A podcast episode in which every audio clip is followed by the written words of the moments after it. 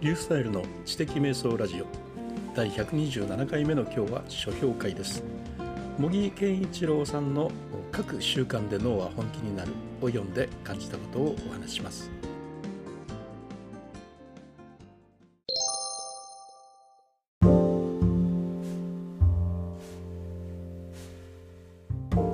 心のモヤモヤを解消するために言葉にする。えー、各習慣で脳が本気になる茂木健一郎さん。ですね。本についてお話したいと思います。えっとですね、えー、茂木健一郎氏のですね各習慣で脳は本気になるなぜ言葉にすると夢は実現するのかというのをね、えー、前読んでブログに書いていたんでそこの方からですねお話ししてみたいと思うんですけどね。この本の中であの私ですね自分が何を考えているかは書いてみて初めてわかるという言葉がですね心に残っています。でねツイートしたんですがどういうふうに言ったかというとね、えっと、潜在的にモヤモヤしている感じが言語化することによって明確になります。だから書くまたは言葉にするということが最初に必要なんですよね。でコーチングはそのことを使います。質問によってまず言葉に出させて自分が何を考えているかっていうことを引き出します。この本では書くになってますがというようなツイートをしました。えー、言葉にしなきゃじゃあどうなるんだということですけども例えばですね何かモヤモヤしている時にその原因が分からなくてモヤモヤってずっとそれに苦しめられるっていうことってないですか？なんだか分からないけど気が重いなとか何が何だか分からないけど不安だとか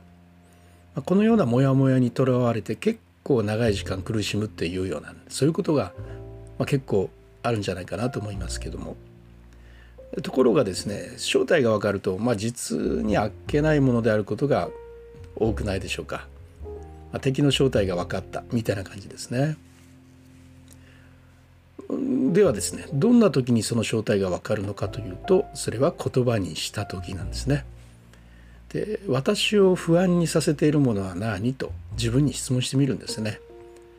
でその質問に答える時に初めてモヤモヤが言葉になります。でモヤモヤの正体を表す言葉をですねずっといろいろ探してそして言葉という形で当てはめていくわけですね。そして初めてですねうん私をなんか今日すごく不安にさせているのは明日の夜の飲み会だということが分かったりするわけです。えなんでその飲み会があるから不安だなんてですねえそんなことがあるのかなとでなぜ？というふうに改めて通ってみると、まあ、なぜ飲み会で不安になるの？と改めて自分に聞いてみるわけですね。でするとですね、まあ、3時間も拘束されること自体が不安というそういう言葉がね僕の場合は出てきました。そしたらねあとは早いですね。それならねもう途中で理由をつけて帰ったらいいんじゃないとかねいやいやこれまでの経験から、まあ、今は心配でもその時になったら楽しくなってあっという間に最後まで過ごせるよとかそういうようなですね、まあ、不安を打ち消してくれるような言葉っていうのがどんどん出てきます。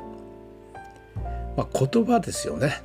で我々の思いっていうのは言葉によって形が与えられるというそういうことですよね。まあ、言葉がない動物たちはだからモヤモヤなどの思いの中だけで生きているわけですね。だからあの空腹になったら泣くし怖ければ泣くわけですね。で言葉にしないっていうことはそういうことなんですね。まああのコーチっていうのを僕はやってるんですけれども、まあ、あのセルフコーチングでもできる簡単な質問だったんですねさっきのはね。まあ実際の場面ではあのセルフコーチングで何とか隠れていた答えを引き出す質問をするのはね、まあ、結構難しかったりします。だからあのコーチを雇って質問してもらうわけなんですね。でコーチがですね思いがけない質問するんですよ。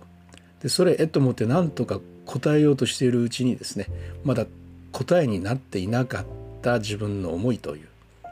まあモヤモヤですねそういうのに形が与えられていくわけですね。まあ、記事にタイトルに記事のタイトルにね例えると、まあ、自分が何を考えているかは言葉にしないとわからないというようなことですよね。だからどうしたらいいんだということなんですがまどんどん言葉にすることということになります。ま書いてもいいし話してもいいしでできるだけですね、えー、何を書いてもいいとか何を話してもいいというような、まあ、制約の少ない状況の中でやるといいですね。あ、それがですねまあご存知、ね、マインドマップであったりフリーライティングであったりですねあとは私がやってるコーチングでもあるし一人ブレストっていうのもありますしセルフトークとか、ね、そういうことになるわけですね。でまあセルフトークの話は僕はこのポッドキャストの中でもよくしてるんですけど、まあ、あのよくね僕はあのボイスレコーダー持ってセルフトーキングをしているわけですけど、まあ、セルフトーキングっていうのはね一人の時とか場所、えー、そういうところでね自分自身と対話するわけですね。そういうことで、まあ、自分のモヤモヤとか、まあ、形にならない発想とかそういうのを言語化して引き出そうとしているわけですね。であの僕はね駐車場で車の中に入っている時に喋るとねとってもいいですよ。本当誰もね結構大きな声で喋ってもね誰も聞こえないしね、えー、落ち着いてね座ってるわけなんでとてもね、えー、いいですよね。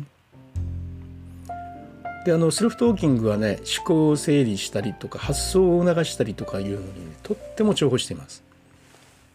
えっとね、考えることに、ね、集中するとですね、まあ、堂々巡りをしてしまう時があるし、まあ、思考が詰まったりしてしまうことも多いんですけどね車の、ね、マイクの中でのセルフトーキングだとね、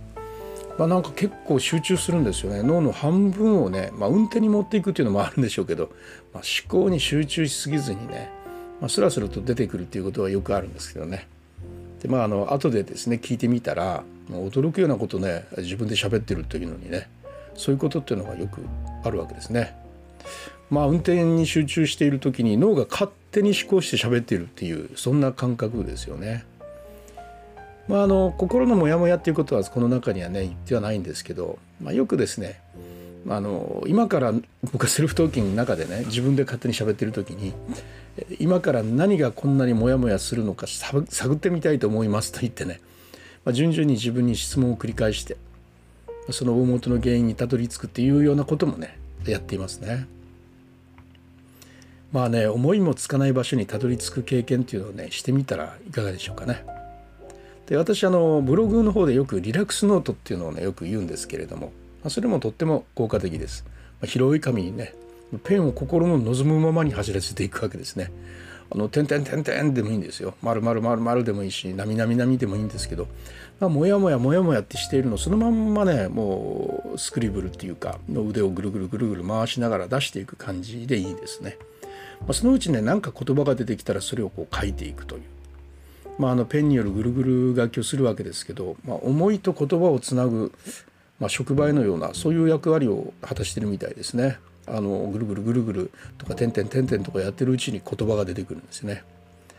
はいということでですね、まあ、形にならない思いとかで悩んでいたりとかもどかしく思っていたりとかそういう時にはねまず言葉にしてみるといいですね。そのことでですね、まあ、思いに形が与えられます。で明確な考えになっていきますんで、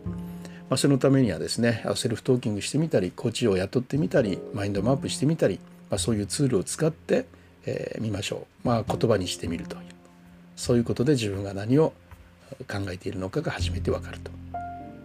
まあ、これがあの茂木健一郎氏の本を読んであの本をね、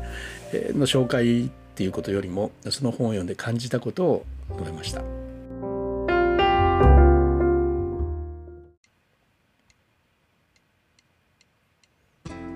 はい、いかがだったでしょうか？あの言葉って、えー、面白いですね。外山茂彦さんはですねあの新聞大学の中で面白いこと言ってますね文字というのはねあの考えを冷凍保存したものでそれを解凍しないといけないとでそれを解凍するのが言葉だとだからあの書かれているものは一旦自分で声に出して読んでみるといいとそのことで、まあ、思考にアクセスしやすくなるという、まあ、そのようなことも言われていますね。人が書いた言葉というのはいっぺん自分で読んであの言葉にしてみると。そういうようなことがいいというふうに言われていました。それではまたリュースタイルでした。